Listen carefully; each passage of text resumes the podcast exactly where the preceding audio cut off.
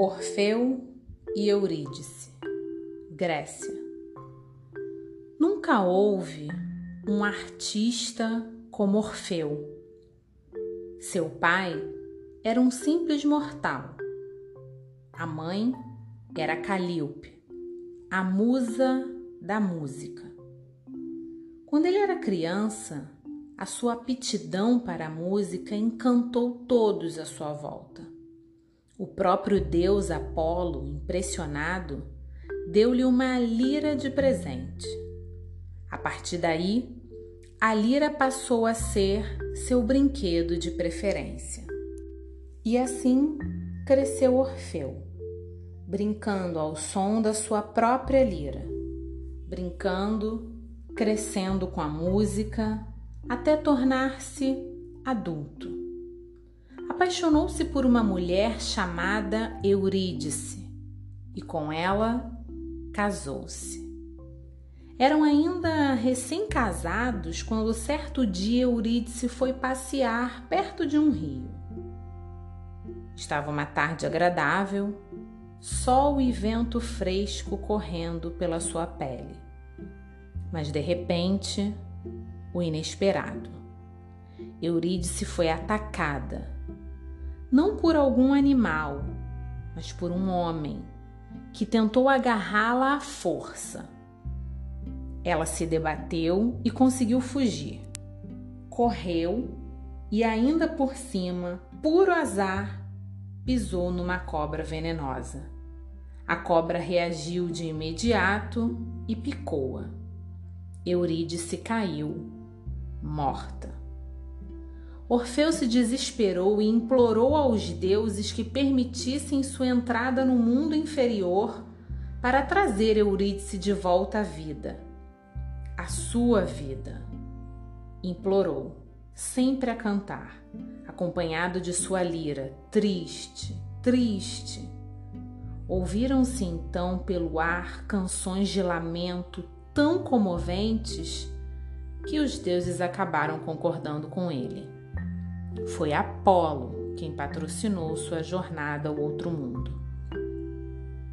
Na fronteira que marcava o mundo dos vivos e o mundo dos mortos, às margens do rio Estige, o céu foi mudando bruscamente da luz do sol para uma enorme mancha uma sombra escuríssima que encobria tudo, até sua visão, mas não sua lira.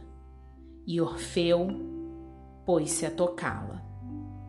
No seu posto, na margem do estige, Caronte ficou encantado com a música e logo aceitou levar Orfeu para o outro lado do rio, esquecendo de cobrar a passagem. Cérbero, o cão de três cabeças, feroz guardião do portal do mundo inferior, simplesmente parou de latir ao ouvir a música de Orfeu. Os três juízes dos mortos também fizeram uma pausa para escutar aquela intervenção inusitada. Até mesmo as almas condenadas, entre elas a de Sísifo, tiveram seus tormentos interrompidos por alguns instantes. E finalmente, Orfeu conseguiu se ver cara a cara com Hades, o deus do mundo inferior, sempre com sua lira. E a verdade é que o coração do rei dos mortos amoleceu.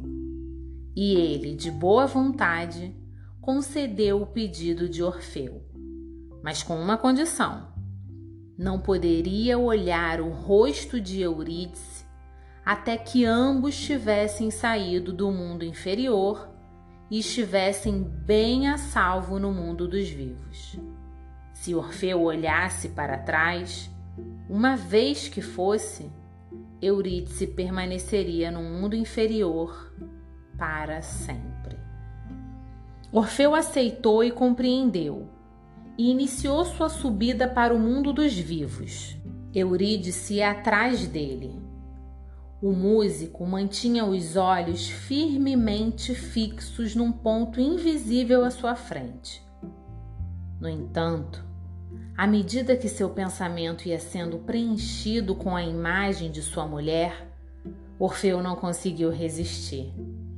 Ele virou-se e perdeu Eurídice para sempre.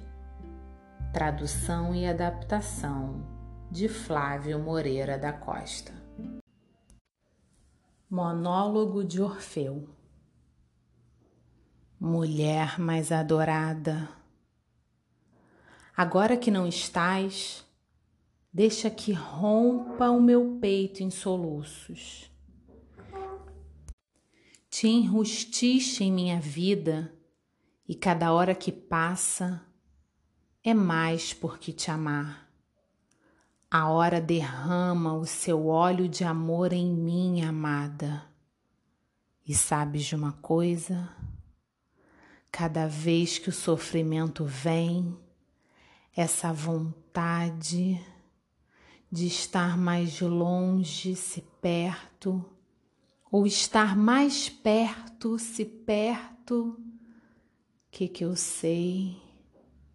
Este sentir-se fraco, o peito extravasado, o mel correndo, essa incapacidade de me sentir mais eu, Orfeu. Tudo isso que é bem capaz de confundir o espírito de um homem, nada disso tem importância. Quando tu chegas com essa charla antiga, esse contentamento, essa harmonia, esse corpo, e me dizes essas coisas que me dão essa força, esse orgulho de rei. Ah, minha Eurídice, meu verso, meu silêncio, minha música, não fujas de mim. Sem ti sou nada, sou coisa sem razão, sou pedra rolada, Orfeu menos Eurídice, coisa incompreensível. A existência em ti é como olhar para um relógio só com o ponteiro dos minutos. Tu és a hora, és o que dá sentido e direção ao tempo, minha amiga mais querida. Qual mãe, qual pai, qual nada. A beleza és tu, amada. Milhões, amada. Ah, criatura, quem poderia pensar que Orfeu, Orfeu, cujo violão é a vida da cidade e cuja fala como o vento a flor de espetá as mulheres, que ele, Orfeu, ficasse assim, rendido aos teus encantos. Mulata, pele escura, dente branco. Vai teu caminho, que eu vou te seguindo no pensamento. E aqui me deixo rente quando voltares pela lua cheia para os braços sem fim do teu amigo. Vai tua vida, pássaro contente Vai tua vida, que estarei contigo. Vinícius de Moraes. Bons sonhos.